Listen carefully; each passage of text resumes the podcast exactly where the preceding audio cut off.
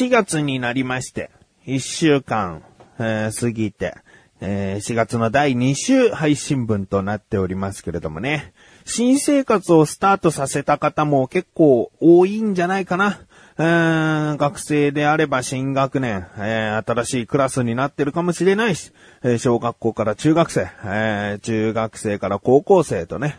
高校生から大学生とね、えーあの、変わっていく時期でもありますからね。うん、社会人になったよという人とかもね。うーん、どうなんですかね。会社の移動とかも4月とかこう区切りのいい時期に合わせたりするのかな。うん、まあそういったことでね、新しい生活が始まっている方もいるかなと思います。僕個人としてはですね、特に仕事上でも、うん、新生活という感じはないんですけれどもね。えー、でもまあ、新しい生活が始まるとさ、新しいから、馴染みのない場所に赴く機会が多くなったりするから、うん、だからこそね、こんな番組を配信している、変わらない番組を配信しているものを聞くことで、こう落ち着いたりとか、いつも通りの自分が出せたりするんじゃないかなと思ってさ。うん4月って比較的再生回数というかダウンロード総数みたいのが多いんじゃないかなと思ってね。で、過去に遡って、まあ、僕のサイトの音声番組のみの集計結果ですけれども、えー2009年からしっかりデータが残ってるので、2009年から、うーんまあ、2017年のね、この1年間を通してのデータ量を見てみたんですけども、そしたらまあ、そんなにムラがなかった。うんだからね、時期的なところはね、全然関係なかったね。うんということで、これからも頑張っていこうと思っている自分がお送りします。菊池のなだらか向上心。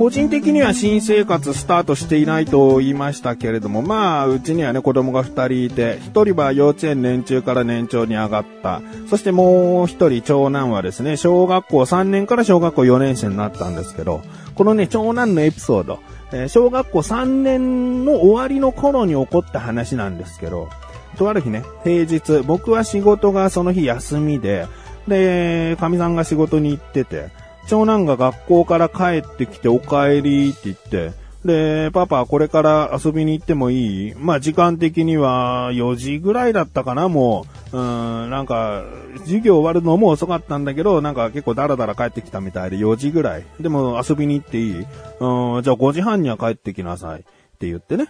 で、帰ってきたばっかだから一応手洗い、うがいして荷物を置いてっていう、なんか、あの、支度をしてたから、僕は僕でリビングにいたんですよね。で、しばらくしたらもう、なんか物音聞こえないなと思って。で、玄関に行ったらもう靴がない。どうやら出て行ってしまったようだ。うん。まあ、何かね、言い忘れたことがあったとしても、キッズ携帯を、あの、いつも持たせてるので、ああ、携帯は持ってったんだなと思って、何かあったらま電話すればいいかなと思って、で、子供の部屋をちょっと覗いたらですね、机の上に貯金箱が開いていて、で、お金を取り出した痕跡があったんですね。で、この貯金箱というのは、まあ、うち、お年玉をあげても、親が回収するというシステムが、小学校入ってからないので、もう、すごく詰め込んであるわけですね。お札から小銭、大量の小銭やらが。で結構な額、そこそこあったんだけど、うん、まあ、全部なくなってるわけじゃなくて、うん、空いているという状態で、いくら入ってるか僕は確認をしていないから、いくら抜き取っていったかわかんないんだけど、でもこれ、上の蓋を取ってるから、うん、小銭じゃねえなと。小銭だったらちっちゃい窓からこう出せるようになってるんですけど、これ多分お札持ってったんじゃないかな。で、小学校3年生がさ、お札を持って出かけるということは、とても不安なわけ。親としては。で、何が不安かというと、まず、その同級生とかに脅されて、えーお前金持ってんのかよ、じゃあなんか買ってくれよ、おごってくれよ、金くれよ、みたいなことをされてんじゃないかという不安ね。うん、いじめというか、カツアゲというか、そういうことをされてお金を持ち出していってしまったんではないかという不安。うん、で、他にはですね、えー、まあ友達はいい子だったとして、えー、まあそんなね、小学校3年生が財布をパカッと開けて紙のお札が入っているっていうところを、まあ上級生のね、小学校5、6年生とか中学生とか高校生とかが見て、おい、お前お金持ってんのかよ、つってね。目つけられやすくなったりする。その財布の中にお札入ってるっていうのを見られた場合ね。うん。だからそういうちょっとした不安を抱えちゃうんだよね。そんなに金を持たせるべきじゃないからね。うん、たとえ、ちょっとさ、駄菓子屋でお菓子買いたいんだ、みたいなことだったら、100円とか、まあ、100円ちょっととかこう、渡して、じゃあそれだけ持ってっていいよって行かせてるよ。うん。あの、お金絶対持ってくなってことはしてないんだけど、まあ、勝手に持ってったということで僕は腹が立ってですね、えー、息子に電話して、で、なかなか出なくて、それもすごくこう、怒りのゲージを上げるんだよね。なかなか出なくて、で、3、4回ぐらい電話をかけ直して、やっと気づいたみたいで、電話に出て、で、もしもしって、えー、今どこにいんだって、どこどこにいるっつって、お金持ってっただろっつって、うん、つって、いくら持ってったんだっつって、100円ちょっと、って最初に言って、あ、ちょっと待って、えっ、と、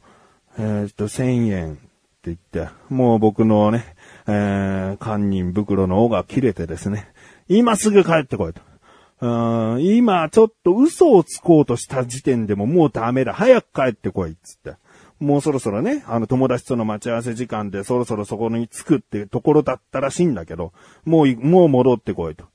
で、戻ってこさせてですね。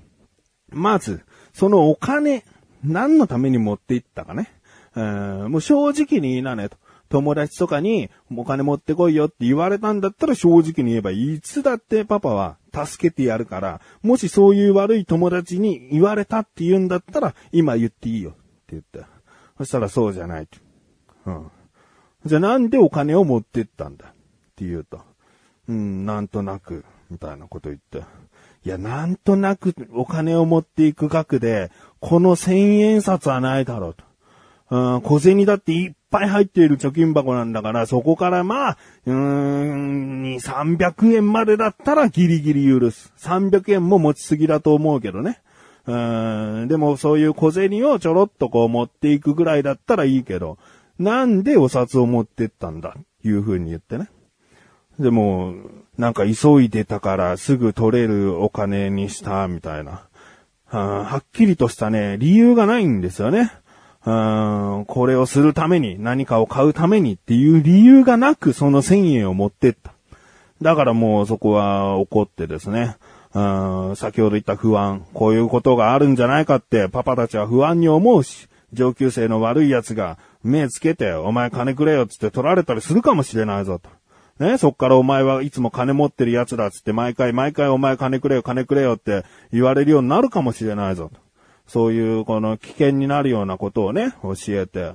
で、もうごめんなさいみたいな感じなんだけど、まあ説教、説教というか怒ってる時間も、その、最初のうちはきちんとこう返事をしてこないから、だらだらだらだら長くなっちゃったんだよね。うん。で、もうとっくに待ち合わせしている時間は過ぎてるし、下手したら友達はそこにいないかもしれないけど、まあ、僕としたらね、すごくね、遊びに行ってほしいなと思ってるあの、習い事とかやってるから、あんまりこう、毎日毎日学校終わったら遊びに行けるっていう環境じゃないから、遊びに行けるっていう時は遊びに行ってこいって僕は思ってん。だから今日はダメっていうのはよほどの理由がない限り言わないようにしてるから、もうせっかく遊べる日だったのねと。こんなつまんない嘘をついたり、はっきりと喋らないせいで、こんなに時間過ぎちゃったぞと。パパ外で遊んできて楽しんでほしいなと思ってたのに、つってね。で、ボロボロ泣いてるんだけど。でももういないかもしれないけど、とりあえずまた行ってこいよ、つって。で、200円かな ?200 円持たして行ってこい、つって。もう5時半に帰ってくるっていうのを5時45分に伸ばしてね。で、5時ぐらいに遊びに出かけさせたんですけど。えー、案の定、あの、待ち合わせ場所にはもう友達はいなくて、その時通った公園に友達がいたからそこで遊んでたと。で、5時40分ぐらいにちゃんと帰ってきたんですよね。うん。で、200円は使わなかった。うん。で、この話をね、神さんにしたんですよ。うん、こういう、こうこういうことがあって、1000円も持ってったんだぞと、ありえないよね、つったら、それは多すぎだよと。うん、なんでそんな1000円なんて持ってったの？つって。うん、で、また僕がね、怒ったような会話になるわけだよね。あの、神さんと長男がね。で、長男がね、そこでね、初めての情報を言ったんだよ。パン屋に行こうと思ってたと。うん、その待ち合わせしていた友達とパン屋に行って、で、そのパン屋っていうのが学校でパン作り体験をさせてくれる協力的なパン屋さんで、で、そこのパンを食べに行こうぜっていうなんかその友達のノリがあったみたいなんでね。で、その学校終わって、それぞれまあ、パンを買うためにお金持ってパン屋の近くのところで待ち合わせして買おうぜって話をしてたらしい。これ、僕と話してた時ね、一切喋ってくれてなくて。で、まあ僕は威圧的だったのかっていうと、まあ多分そうではないんだよね。パン屋に行くということが起こられると思ったから、隠してたっぽいんだよね。うん。あの、僕は威圧的に言いすぎて、本当のことが言えなかったんじゃなくて、そのパン屋に行くっていうのがふざけんなになると勝手に思ったらしい。うん。で、僕はさ、この話を聞いてさ、すげえ言ってくればよかったじゃんと。子供たちとさ、ちょっと普段行かないようなパン屋さんなんか、子供たちだけで入ってさ、好きなパンをさ、お盆で、こうトングで掴んでお盆にこう乗っけてさ、買うなんていうさ、あの、絶対楽しいんだよね、子供たちだけでやるのが。うん。で、この話をね、あの、した時に、もう神さんの方から言ってくれた。そんなのパパ絶対許してるに決まってんじゃんって。うん。なんでその時すぐ正直に言わなかったの ?1000 円は大きいかもしれないけど、パン2個くらいだったら500円で十分足りるから、500円にしときなって言って、もしかしたら言ったかもしれないけど、絶対にパン屋行っちゃダメなんて、パン買っちゃダメなんて、えー言わなかったよって言って、もう息子はボロボロ泣いてですね。いや、僕もすごいさ、胸がさ、苦しいというかさ、せっかくの楽しいイベント、普通に公園でさ、ボール蹴って遊ぶとかさ、そんなような遊びじゃなくてさ、ちょっといつもと違ったこと、子供たちだけで、えー普段大人と言っているところで、うーん、まあ、パンを買うというね、楽しい体験だよ。これをさせてあげられなかったかっていうね、すごい悔しさとかなんか悲しさがあったな、バカだなって思って。すぐ正直に言えば、あ、そうなの、パン屋行くんだったの？でも1000円大きいから500円持って、じゃあすぐ行けって絶対言ってた。正直に言ってればね。うーん、あの時、ダラダラダラダラ小1時間も説教しちゃったからさ。うーん、で、パンを買おうって待ち合わせしてた友達はね、その5時に遊びに行かせた時にちょうどすれ違ったみたいで、ごめんみたいなことはもう言えた、言えてたみたいなんだけど。はあね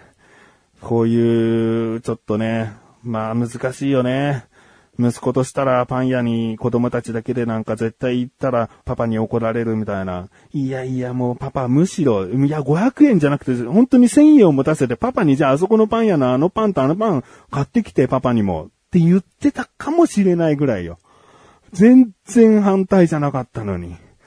うーん、まあもどかしい気持ち。うん。まあそういう経験を経てね、まあ小学校4年にもなってね、いろいろなことを勉強して、まあいい考え方のできる、子になってほしいなと思います。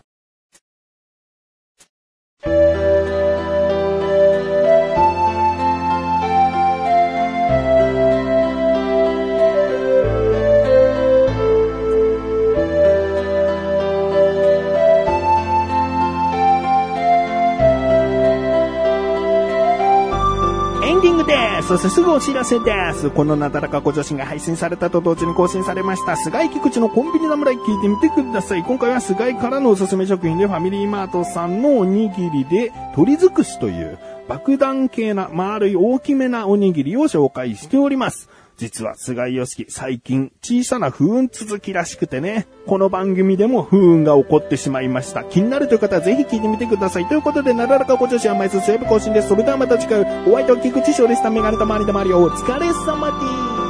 です。